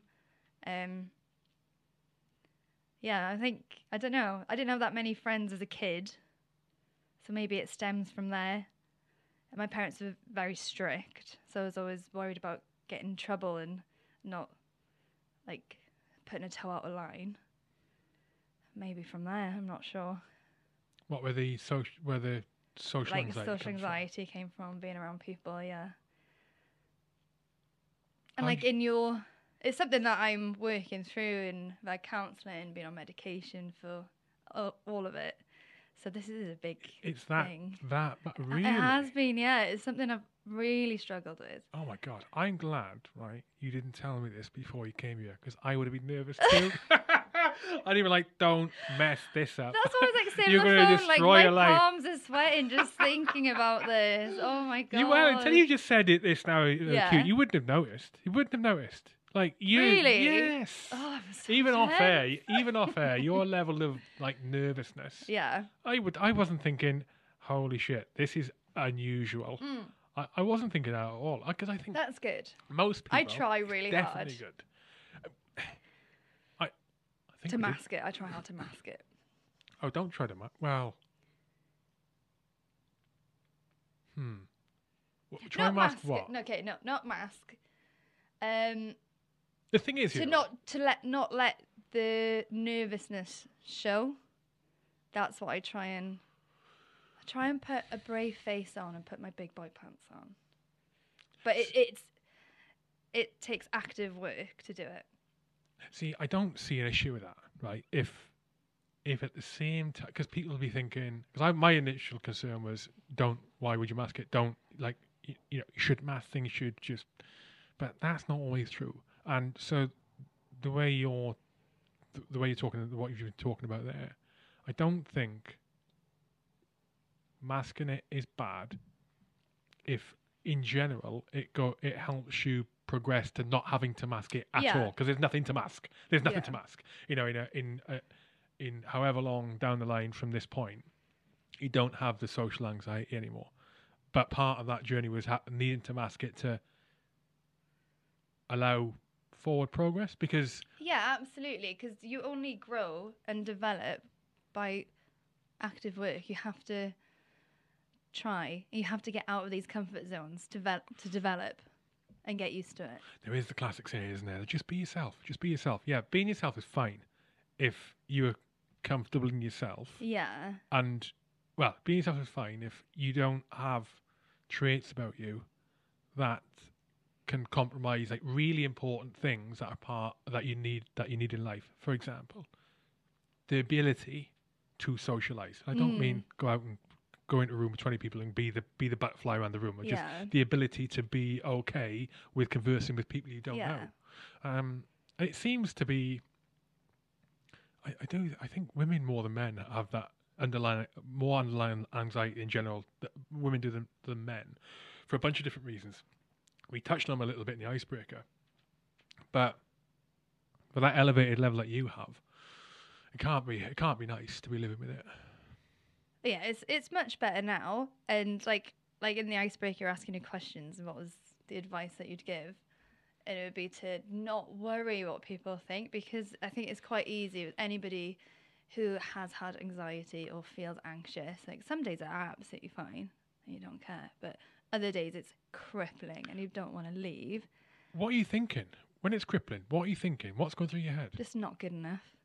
You're not good enough. You shouldn't. What are you doing? These kind of thoughts. That's a bit like imposter syndrome. Yeah, I think the Sort of, uh, imposter st- syndrome is real. Yeah. But what about when you came here? What were you thinking? What could possibly go wrong? Because you've listened to the podcast. I have, and it what was could possibly go wrong? really calming to listen to it because you're so friendly and so welcoming, and you made me feel Only in the feel studio. Outside of this, I'm a nightmare. approach with caution. And you were really good on the phone. I'm glad that we had a phone call a couple of weeks ago to talk about it, what to expect and everything.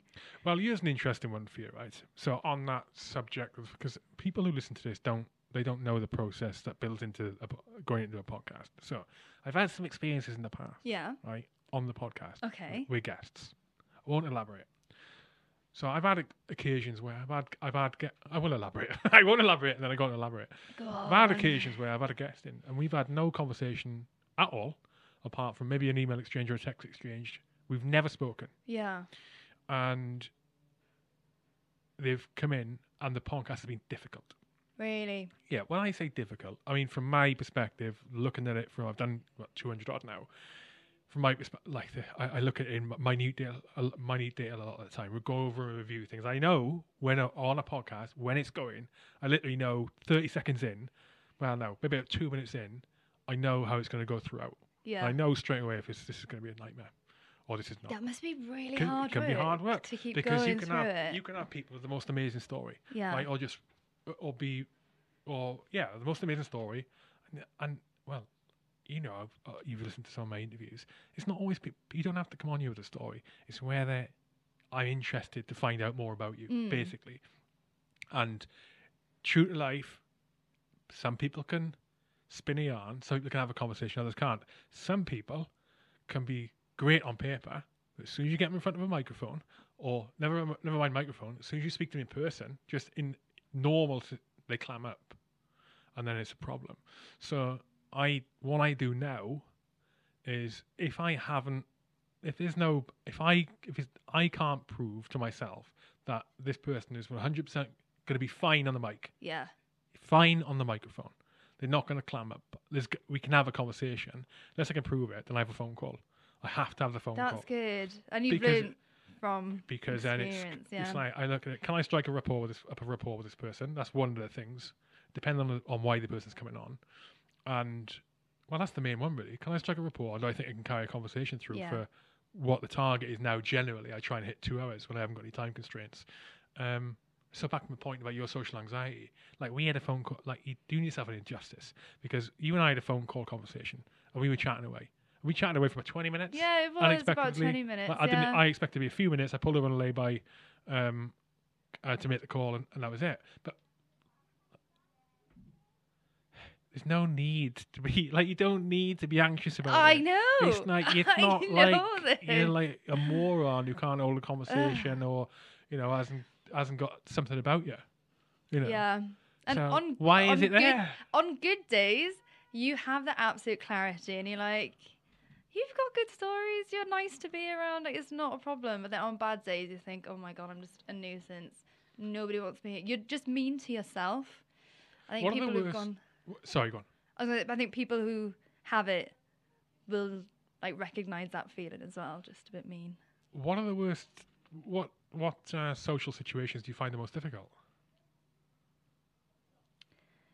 being around a big group of people. So I've got few close friends, and then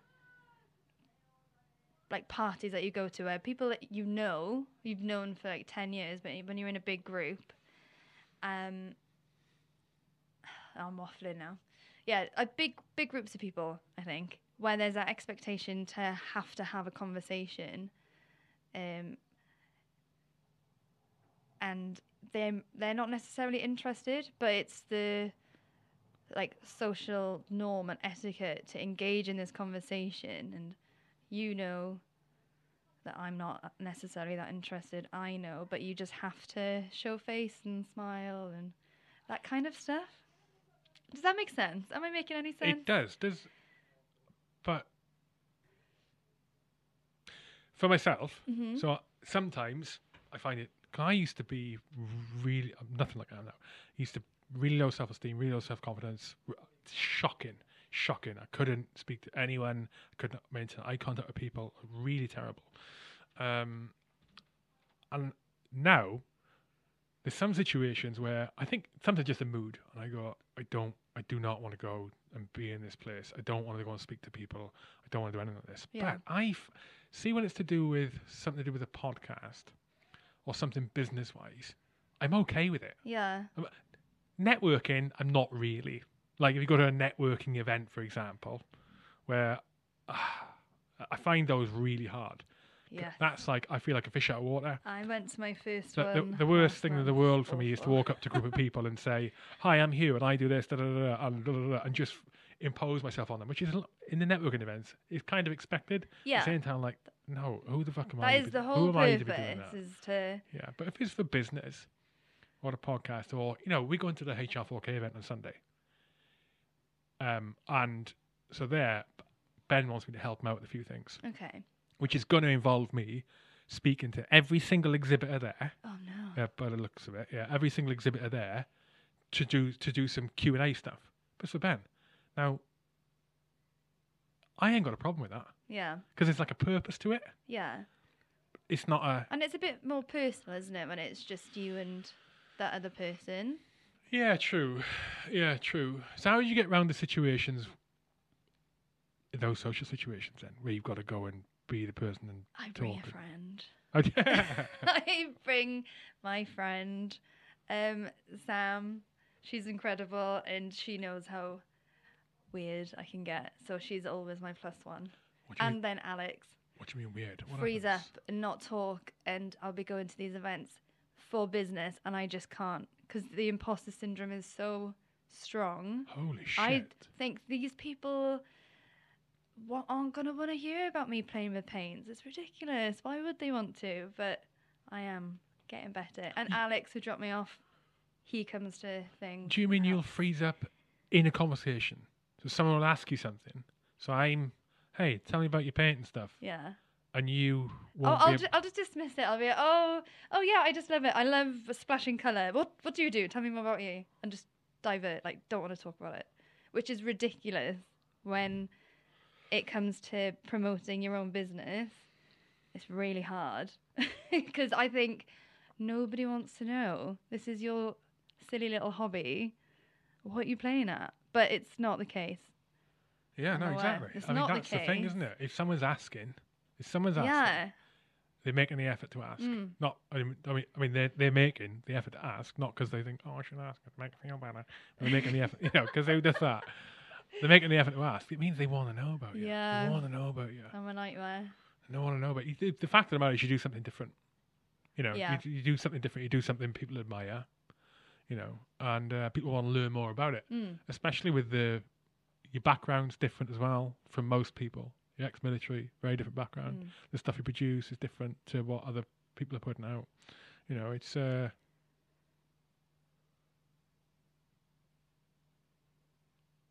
how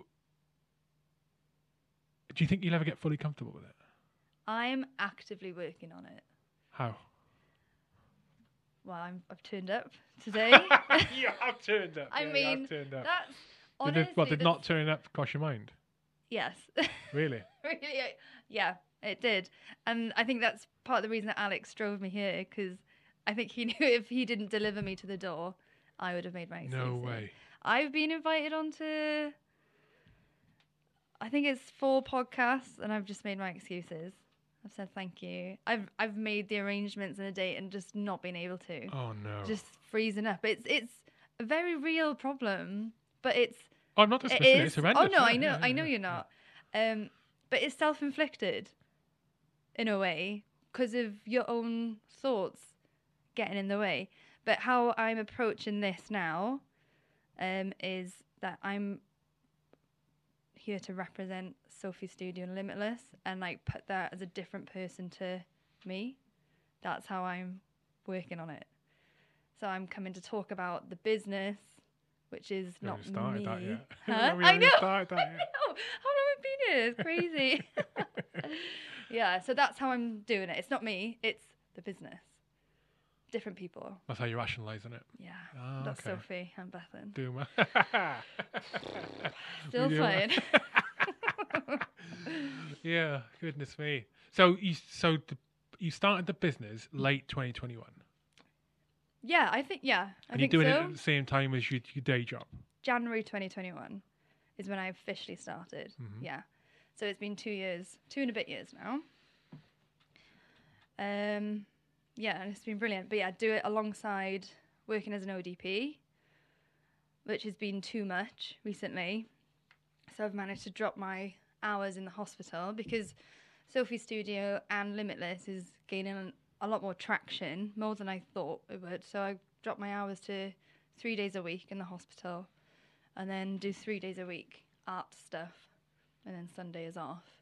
But with the with the goal of being self employed.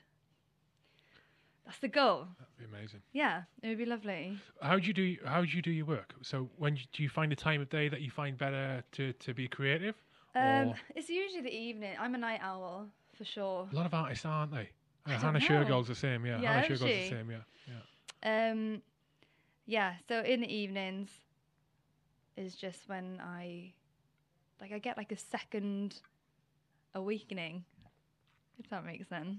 The brain's And more I'm creative. like. I'm ready. I'm ready to go. I want to chuck paint down, and smash a load of colours together, and make something pretty. Um, yeah, so it's quite it's quite limiting with working in the hospital because the shifts work shift work is the long days. So it's it's usually eight till six, seven till six, but it almost always runs over. So I'll be getting back home eight, nine o'clock at night. Um, which isn't too bad now I've dropped my hours down. It's a lot more manageable because I've got the three days now dedicated to the artwork. But before, like over winter, oh my god, it was hideous with the dark nights as well. Oh, yeah. It was hard work, but yeah, making the right, taking the right steps to make everything a lot more manageable. Why did you? Why are you surprised that it's going, it's growing, and you're able to reduce your day job hours when you also made the decision to try and turn it into a business? You must have had some. You must have had some uh, uh, I think confidence um, it would take off there.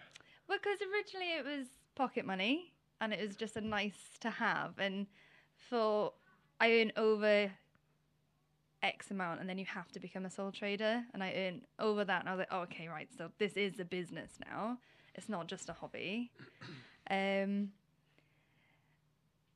and it's it's nice yeah, I don't know. It it just ha- is a what's that artist? Bob Ross. Have you seen him? Bob Ross. Oh, and yes, he, when he Bob makes a mistake, and, but it's a happy little accident. Yeah, Bob Sophie Ross. Studios is a happy little accident. And it makes me very happy. But with the Limbitless now, which is a byproduct from Sophie Studio and the people that I've spoken to and connected with. Explain um, Limbitless. Explain Limbitless. Okay, so Limbitless is so Sophie Studio is all custom artwork designed like decided by the customer and it's I've always pushed that it's to tell that person's story. Um, because like I've said, like, that's how I express myself. Is if I like someone or I'm feeling a certain way, I'll I'll paint it down. Um, so that's it's always been customized to and, and and affordable as well for people to have their living rooms, bedrooms, man caves. Um, one of my customers is Jack, who I mentioned in the icebreaker.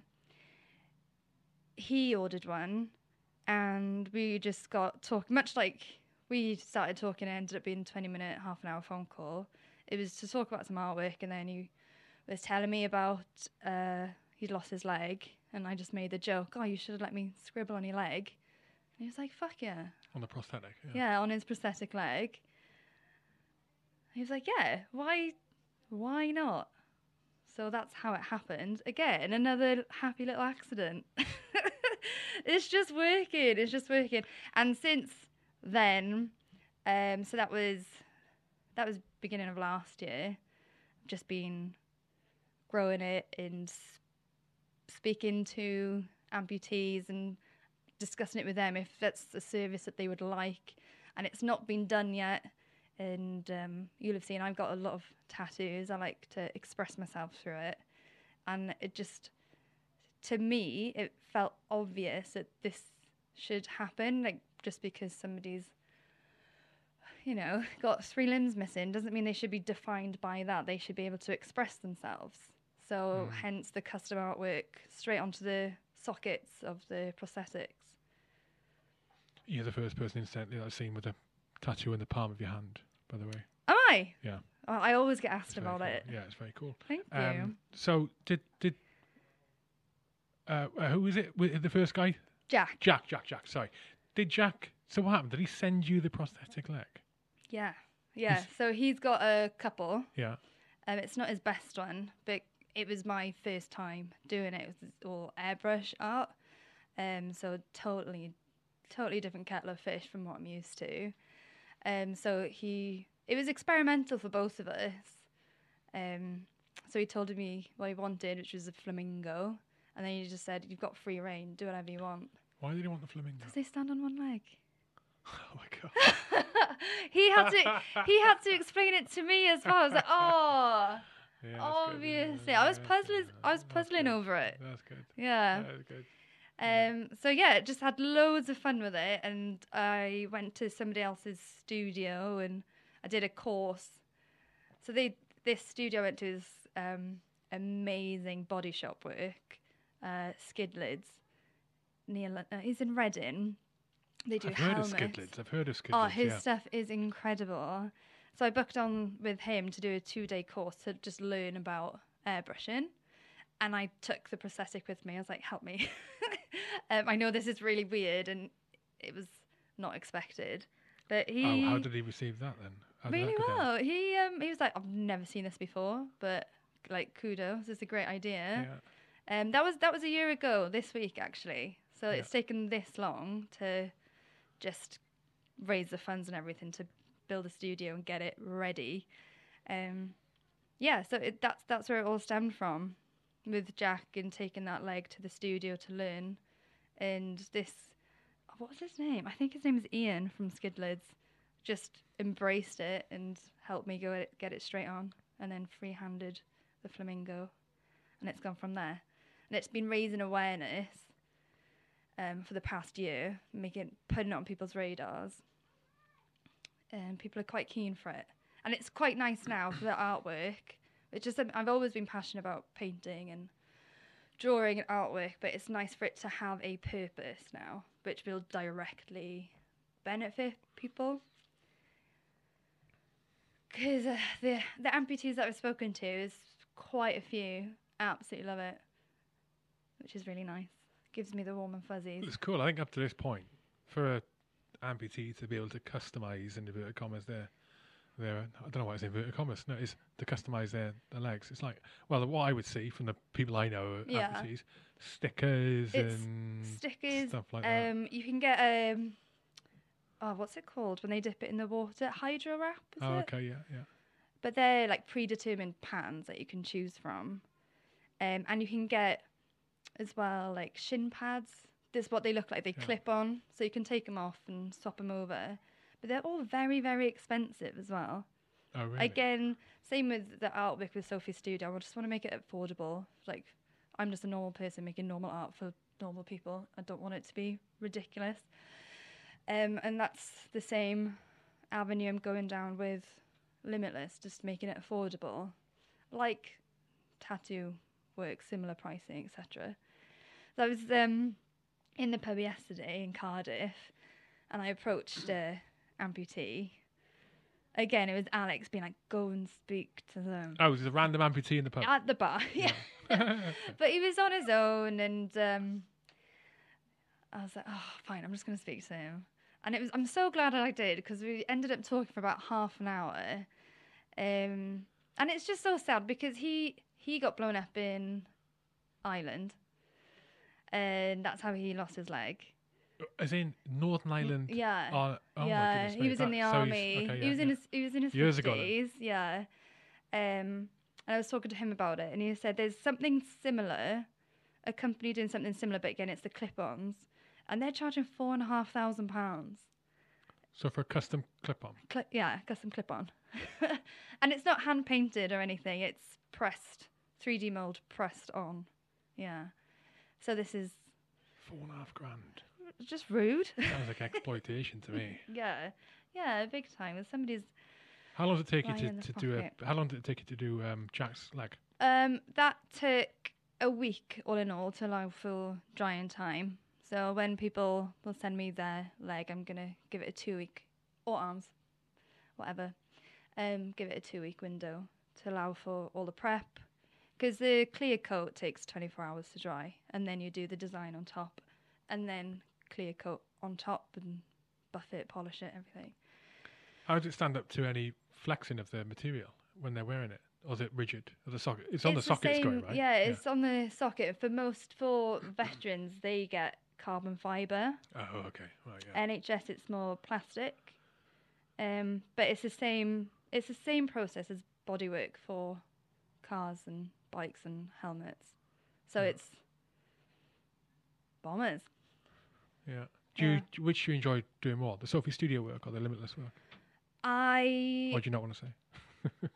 I, li- I like them both. I'm humbled by both. Um, I think I'm more excited about Limbitless and what it can grow into because it's just going to be a really positive experience for everybody involved. And Why is that? Go on. um, well, so speaking to this guy yesterday, um, so I I want to grow Limbitless to not be just about the artwork. I want it to be about inclusivity and breaking down the barrier and the unconscious bias that people have towards disabled people, veterans or not.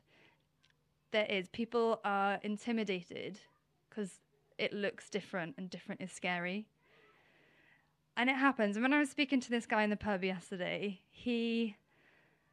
It was so sad because he said he goes to that pub all the time, but it's the first time he's he's spoken to someone in three weeks because people look, people stare, but people never approach him. They don't want to talk to him because it's different. Yeah. Yeah, you don't agree? No, I'm not. No, I, I, no, I, in that, in that scenario, I mean, if you're on your own in a pub, it's sad that he thinks that way. mm. Totally sad, and he thinks that way because of his leg. But if you're on your own in a pub, who's going to approach you anyway? If you're a bloke, The blokes don't get approached. Blokes do Um, not get approached and spoken to by strangers. Women do. Blokes don't. Yeah. But Okay. but not. This is not to dismiss what he's Yeah. saying. Sorry, this is not to dismiss what he's saying because this is this is something that's in his head. Yeah, and he feels it's because and if it's in his head and he feels it, then it's Yeah. real to him. yeah, right? definitely. Um, So does he feel like the leg would be a talking point then? yeah, he-. And what I was saying to him is that I want to change the narrative around what it is. We can, peop, it's going to draw people's attention because we said it's different. Um, it, it's an anomaly for people to see that. But if people see the artwork, they can talk about that, and then conversations can naturally develop onto how it happened, That and just true, yeah, take the yeah. stigma away from it. Yeah. But he seemed keen, and the other people I've spoken to seemed really keen. I want to be clear. I Yeah. did not mean to dismiss that at all. oh I was no, trying, I don't think you did. I no, can see your point. It's like the perception of it's like the perception of someone who's not happy about something, yeah, and then you know just their understanding of it. But I, I can say like bloke, yeah, blokes don't get approached unless there's something very different about them. and, and maybe approach Yeah. is the wrong word, but just having general chit Yeah, chat, yeah, he feels yeah. like he gets avoided. It's probably Whether, true. whether yeah. it's true or not, it's it's No, his reality. I mean, so- yeah. I mean, was he sat at the bar? Mm. Well, yeah. I mean, sat at the bar, you're gonna get chatted to most of the time. you? Hmm. If he sat at the bar, someone's, someone, regardless of sex, is going to chat to you. Yeah. You know, I mean, I, was- when you were talking just before I went in and like uh, sabotage that point, that good point you were making. no, you Um, didn't. It's fine. Uh, I, for some reason, at the moment, I'm really conscious about what people who are disabled think when I'm walking past them, based on what I. I that's it. If you enjoyed this episode, why not become a H Hour patron? H Hour patrons get exclusive access to premium content. There are private interviews with previous guests and with this guest that nobody will see except for the H Hour patrons. So before this podcast was recorded, I recorded an exclusive Q&A, a shorter interview structured around eight questions. All the questions were chosen by patrons beforehand, and that interview is online now for patrons. That happens every time. Patrons also get access to all of the episodes before anyone else. They get advanced viewing of the episodes. And you also get other perks and bonuses. All of the information is on charliecharlie1.com. Just hit the menu item, become a patron. It'll show you everything there, including access to the H Hour Discord community and private patron only channels on there. So go to charliecharlie1.com and hit the menu item, become a patron. Easy peasy. Thank you for being a supporter. Subscribe to the channel, and I will catch you on the next episode.